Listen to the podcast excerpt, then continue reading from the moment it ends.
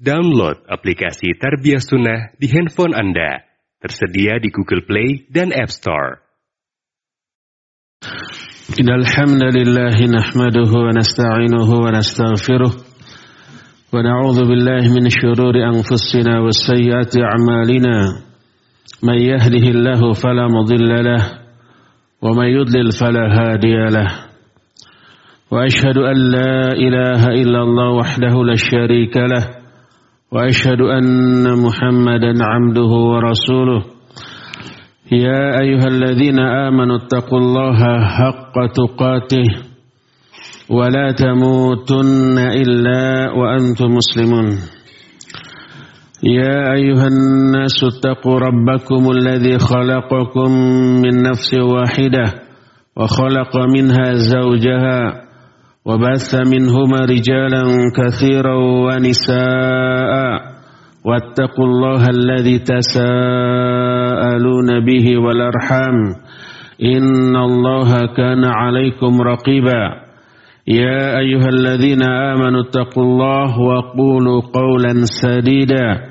يصلح لكم عملكم ويغفر لكم ذنوبكم. ومن يطع الله ورسوله فقد فاز فوزا عظيما. أما بعد فإن أصدق الحديث كتاب الله وخير الهدي هدي محمد صلى الله عليه وآله وسلم وشر الأمور محدثاتها وكل محدثة بدعة وكل بدعة ضلالة وكل ضلالة في النار. قال الله تعالى في كتابه الكريم أعوذ بالله السميع العليم من الشيطان الرجيم يا أيها الذين آمنوا اتقوا الله ولتنظر نفس ما قدمت لغد واتقوا الله إن الله خبير بما تعملون Hadirin sidang Jumat yang Allah muliakan Setiap kita, setiap manusia Pasti berpikir tentang masa depan. Ingin masa depannya itu senang, bahagia. Dan itu bagus. Tapi sayang Masa depan yang mereka maksud hanya dalam kehidupan di dunia. Kebanyakan manusia tidak berpikir bagaimana nasibnya masa depan setelah kematian, setelah masuk alam kubur, apalagi di akhirat nanti. Jarang terfikirkan. Para ini yang Allah perintahkan. Dalam surah Al-Hasyr tadi Allah menyatakan, Ya ayuhalladzina amanu taqullah wal nafsum ma qaddamat. Hai orang-orang yang beriman, bertakwalah kalian kepada Allah dan hendaklah setiap jiwa memperhatikan apa bekal yang sudah dia persiapkan untuk menghadapi hari esok. Hari esok terutama hari kiamat. Jangan sampai hidup kita di dunia, waktu yang kita miliki di dunia, kesempatan yang Allah berikan kepada kita di dunia hanya dipakai untuk bersenang-senang dalam kehidupan yang sementara ini tanpa memikirkan bagaimana nasib kita di akhirat.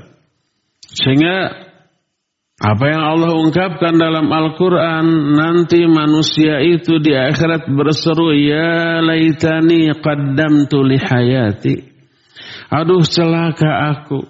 Kenapa dulu ketika di dunia aku tidak berbuat kebaikan untuk hidupku sekarang di akhirat. Jangan sampai penyesalan di akhirat kita alami, kita lakukan karena lalainya kita di dunia. Kita belum ke akhirat sekarang. Kita masih hidup di dunia. Maka pergunakan hidup ini untuk memperbanyak bekal di akhirat. Apa saja amalan yang bisa memperkaya kita di akhirat? Orang selama ini ingin memperkaya diri di dunia, nggak peduli hidup sengsara di akhirat. Maka kita harus berpikir terbalik bagaimana caranya agar kaya di akhirat walaupun sederhana di dunia. Kaya di akhirat bukan dengan harta, uang, kekayaan, tapi dengan pahala. Itu yang akan membuat kita bahagia. Salah satunya adalah lakukan amal-amal yang pahalanya mengalir terus ke alam akhirat, ke alam kubur walaupun kita sudah mati, hancur, lebur, masuk ke alam kubur. Tapi pahala tetap mengalir.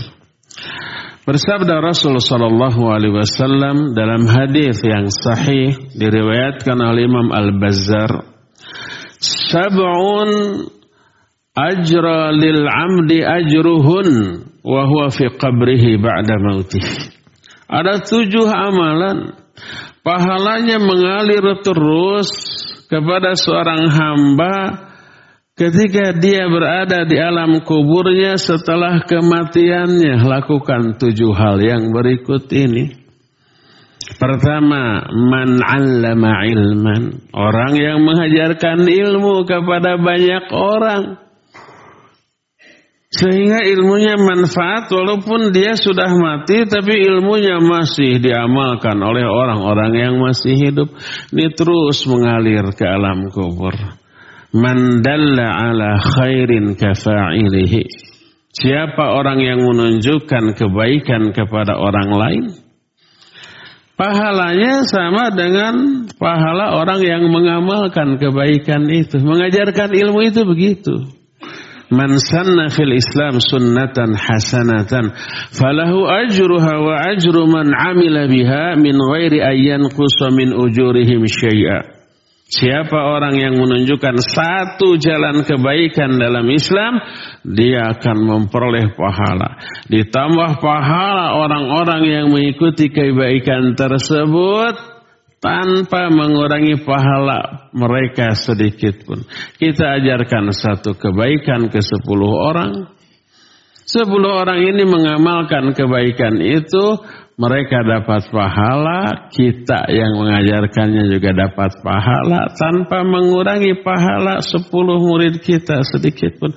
Oleh sepuluh murid kita diajarkan lagi masing-masing ke sepuluh orang jadi seratus orang. Seratus orang ini mengamalkan kebaikan, mereka dapat pahala, sepuluh murid kita dapat pahala, kita juga dapat pahala, guru yang mengajari kita juga dapat pahala, terus begitu. Mengalir terus sampai ke alam kubur. Ini yang pertama, man 'allama ilman. Yang kedua, au ajron naharan atau dia mengalirkan uh, sungai membuat sungai. Mungkin sungai mempat dialirkan sehingga manfaat atau ada lahan kering jauh ke sumber air kemudian dia bikin saluran air dari sumbernya akhirnya mengalir dimanfaatkan oleh banyak makhluk hidup baik orang ataupun binatang ataupun tanaman setiap ada makhluk hidup walaupun binatang memanfaatkan apa pun yang kita lakukan, yang kita bikin, yang kita buat dimanfaatkan oleh orang lain atau oleh binatang atau bahkan oleh tumbuh-tumbuhan lalu menciptakan maslahat manfaat bagi kehidupan umumnya manusia kita dapat pahala. Ketika air yang kita alirkan dari sungai tersebut dipakai nyuci orang, dipakai minum, dipakai minum binatang, dipakai menyiram tanaman-tanaman, manfaat pahalanya sampai kepada kita yang membuat saluran air tersebut Kitanya sudah mati, masuk ke alam kubur, tapi sungai yang kita bikinnya itu, saluran air yang kita buat tersebut masih bermanfaat bagi orang banyak. Selama itu pahalanya terus mengalir. Baik kitanya masih hidup, bahkan walaupun kitanya sudah mati masuk ke lubang kubur. Ini yang kedua. Yang ketiga, au hafara bi'ran Yang ketiga atau orang yang menggali sumur. Untuk apa? Ya, tentu saja untuk diambil airnya. Dimanfaatkan oleh siapa pun. Oleh manusia atau bisa menciptakan kehidupan yang lebih sejuk, lebih segar karena dipakai nyiram tumbuh-tumbuhan akhirnya menghijau, akhirnya teduh, akhirnya udara sejuk atau orang lewat kehausan, nggak membawa bekal minuman ataupun makanan, ada sumur yang kita bikin, lalu dia mengambil air dari sumur itu lalu minum atau mandi atau cuci atau wudhu. Maka kita yang menggali sumurnya, yang membuat sumurnya dapat pahala. Kitanya sudah mati, sumurnya masih ada, maka terus mengalir pahala dari pembuatan sumur itu kepada orang yang membuatnya. Itu terus sampai kapan? Selama sumurnya masih ada. Sampai kapan? Selama orang masih memanfaatkan keberadaan sumur yang kita bikin. Intinya apa pun yang kita bikin, apa pun yang kita buat, lalu dimanfaatkan oleh orang banyak, maka itu memberi pahala kepada kita. Maka jangan pelit dengan apa yang kita miliki, wakafkan atau hadiahkan atau izinkan siapa pun yang ingin memanfaatkannya. Jangan egois, jangan pelit. Umpamanya kita di dalam uh, rumah ada di pinggir jalan. Kita punya halaman atau bahkan punya garasi. Lalu ada orang yang pakai mobil mau baik parkir ataupun sekedar atret, sekedar untuk memutar. Umumnya orang kan tidak mau ya. Tidak mau halamannya, garasinya dipakai orang asing yang tidak dikenal untuk parkir, untuk memutar, masuk dulu ke garasi kita kemudian mereka memutar. Umumnya orang kan tidak tidak mau. Padahal itu pahala. Apa ruginya? Halaman kita, apa ruginya? Garasi kita dipakai orang untuk memutar balik. Gak ada kerugian sama sekali. Garasi kita tidak rusak. Halaman kita juga tidak rusak. Tapi jelas manfaat. Ada pahala? Ada pahala. Baik mereka minta izin ataupun tidak. Pahala ini jangan dihapus oleh ketidakriduan kita, menggerutu kita, marah-marah, eh, nggak izin kamu bayar, macam-macam. Padahal apa? Padahal itu pahala bagi kita. Jadi yang ketiga, sumur yang kita gali dimanfaatkan oleh orang banyak, maka pahalanya mengalir ke alam kubur. Dari sini tidak heran orang kaya yang soleh di daerah timur tengah sana banyak memberikan sumbangan ke banyak negara termasuk ke Indonesia termasuk ke kampung kita ini. Memberikan sumbangan untuk membuat sumur-sumur untuk kepentingan umum untuk MCK masyarakat secara gratis. Digali sumur dibuat bangunan untuk MCK-nya di sana dimanfaatkan oleh orang banyak karena ada pahala di sana. Mau dikenal mau tidak, mau orang-orang yang manfaatkannya itu mengenal si orang yang menyumbangnya atau tidak nggak peduli. Pokoknya siapa yang manfaatkan dari hasil sumur galian tersebut dia akan memperoleh pahala. Ini yang ketiga. Yang keempat, au gharasan nakhlan atau orang yang nanam pohon kurma. Karena kalau di sana hanya pohon kurma yang tumbuh. Kalau di sini segala macam jenis pohon tumbuh. Untuk apa? Untuk kemaslahatan orang.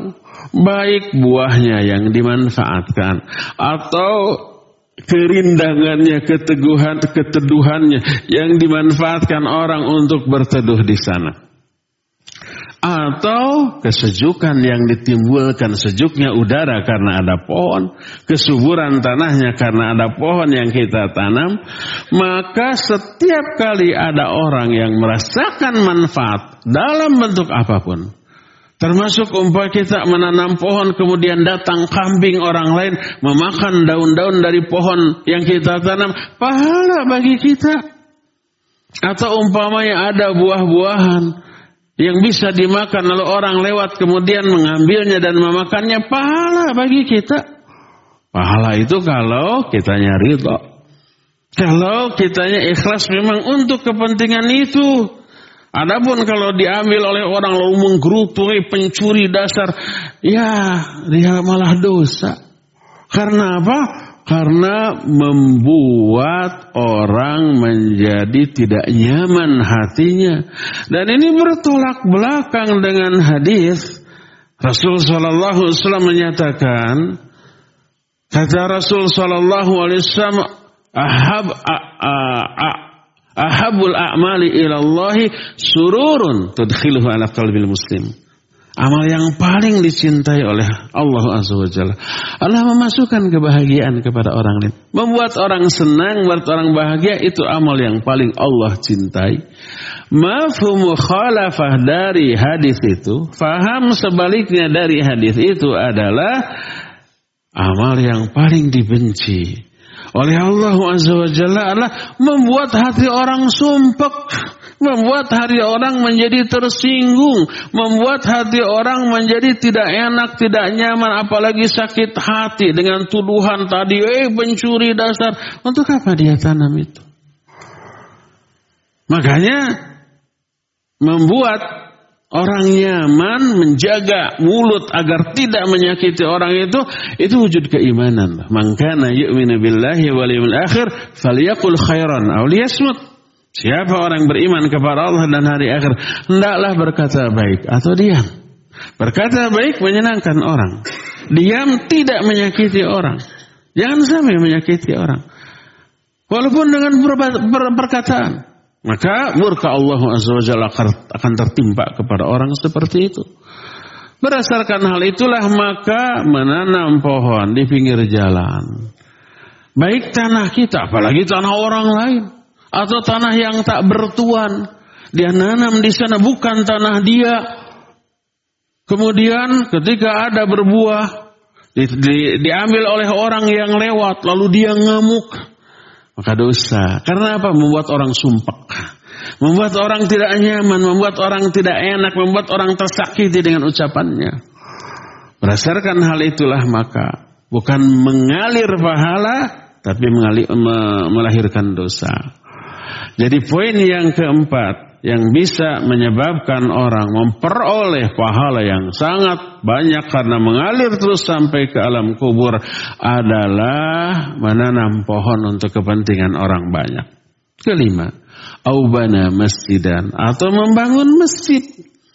Dia bangun masjid berpahala. Dari siapa?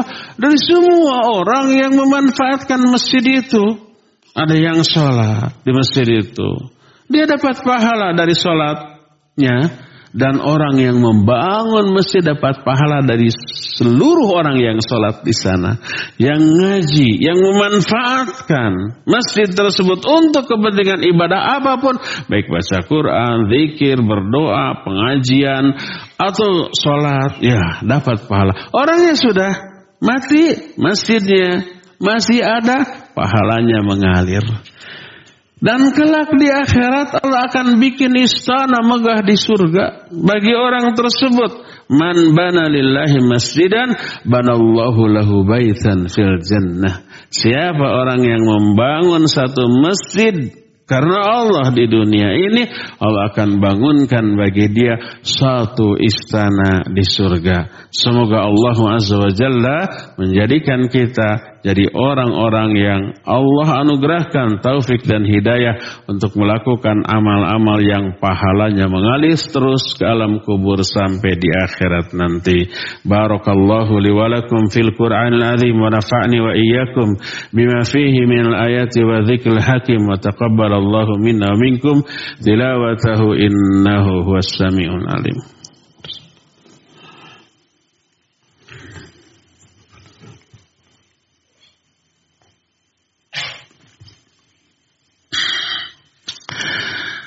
الحمد لله الذي بعث في الأمين رسول منهم يتلو عليهم آياته ويزكيهم ويعلمهم الكتاب والحكمة وإن كانوا من قبل لفي ضلال مبين وأشهد أن لا إله إلا الله الملك الحق المبين وأشهد أن محمدا عبده ورسوله الصادق الوعد الأمين والصلاة والسلام على أشرف الأنبياء والمرسلين وعلى آله وأصحابه أجمعين ومن تبعهم بإحسان إلى يوم الدين. وبعد أيها الحاضرون أوصيكم ونفسي بتقوى الله فقد فاز المتقون. Poin yang keenam hadirin di antara Amalan yang pahalanya mengalir adalah awarasa mushafan. Dia mewariskan mushaf Al-Quran. Dia bagi, dia tinggalkan mushaf untuk anak turunannya, apalagi dibagi. Kebanyak orang dititipkan di masjid, disimpan di masjid.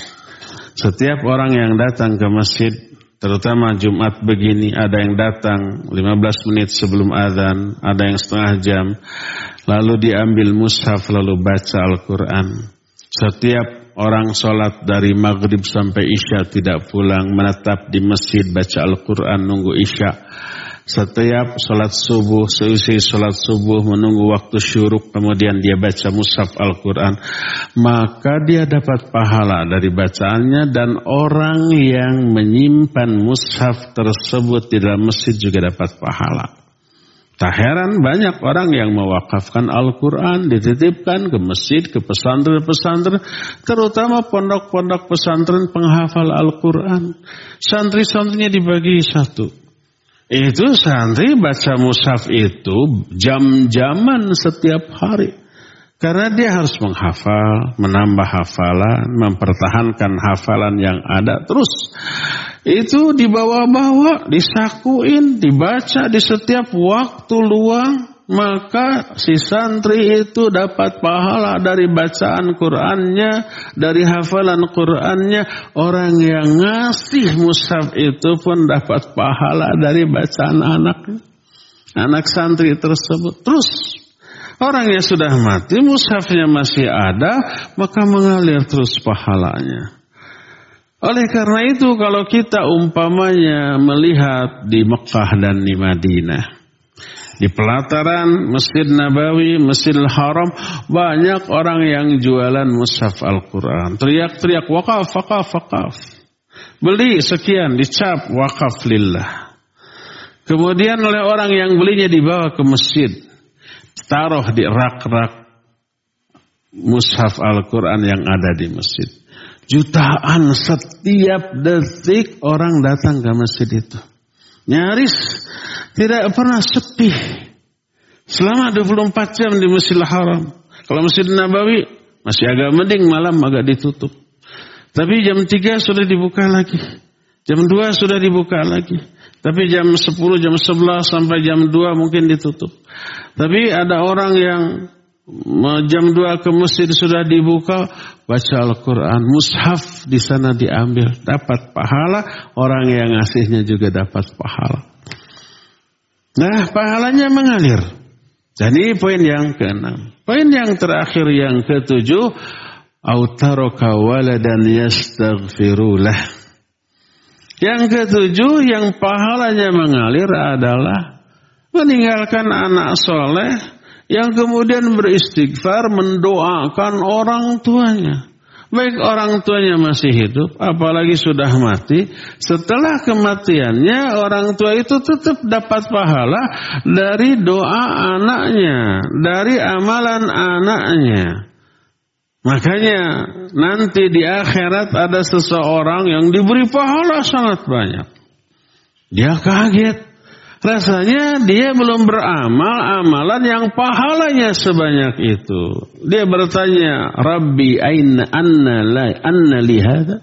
Ya Allah, dari mana saya dapat pahala sebanyak ini? Dijawab istighfari waladak istighfari waladikalak itu karena istighfar anakmu untukmu. Pahala dari istighfar anaknya berwujud diberikan kepada orang tuanya. Dan inilah yang dimaksud Dalam sebuah hadis yang sering kali kita dengar, "Idza mata ibnu Adam, in qata'a amaluhu illa min thalathin." Kalau anak Adam mati, putus seluruh amalnya. Seluruh pahala dari amalnya. Karena setelah mati dia nggak bisa beramal lagi. Kecuali tiga. Yang pertama adalah sodakah jariah. Sodakah yang mengalir pemanfaatannya terus permanen.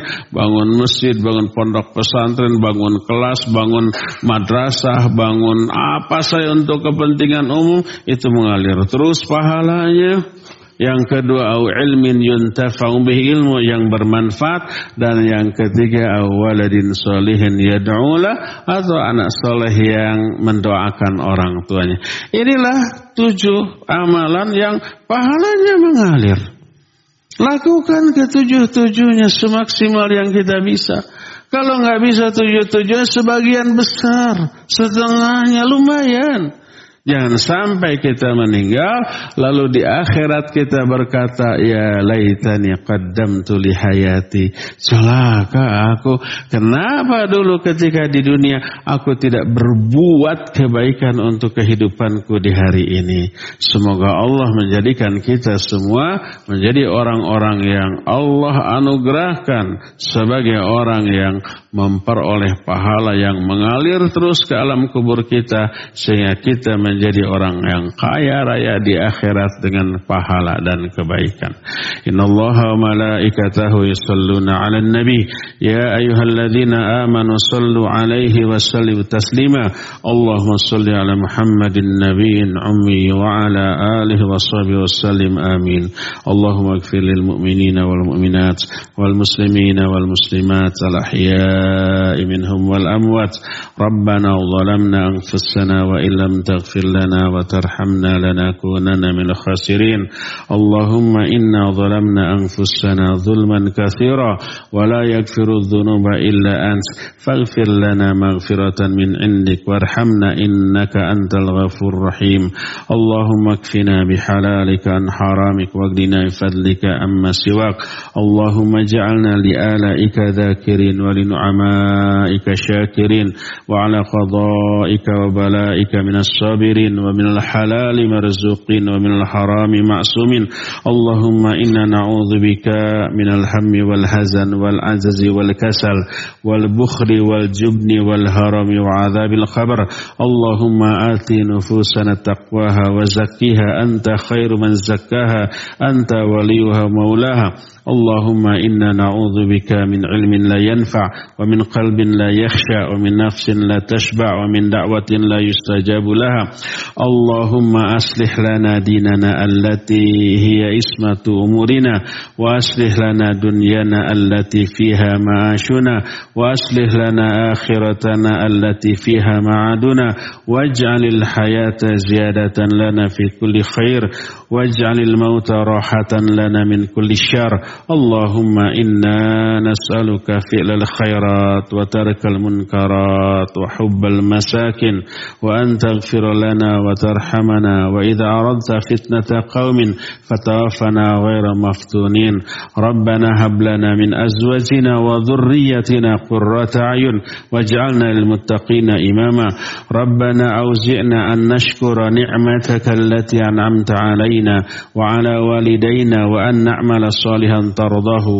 وأصلح لنا في ذريتنا إن تبنا إليك وإنا من المسلمين. ربنا هب لنا من الصالحين. ربنا هب لنا من لدنك ذرية طيبة إنك سميع الدعاء. رب, رب اجعلنا مقيم الصلاة ومن ذرية رب ومن ذريتنا ربنا وتقبل دعاء. ربنا لا تزغ قلوبنا بعد إذ هديتنا. وهب لنا من لدنك رحمة إنك أنت الوهاب. ربنا آتنا في الدنيا حسنة وفي الآخرة حسنة وقنا عذاب النار. سبحان ربك رب العزة izzati amma yasifun. Wa salamun alal mursalin alhamdulillah rabbil alamin. Amin ya rabbal alamin. Aqulu qawli hadha wa astaghfirullah li wa lakum wa aqimus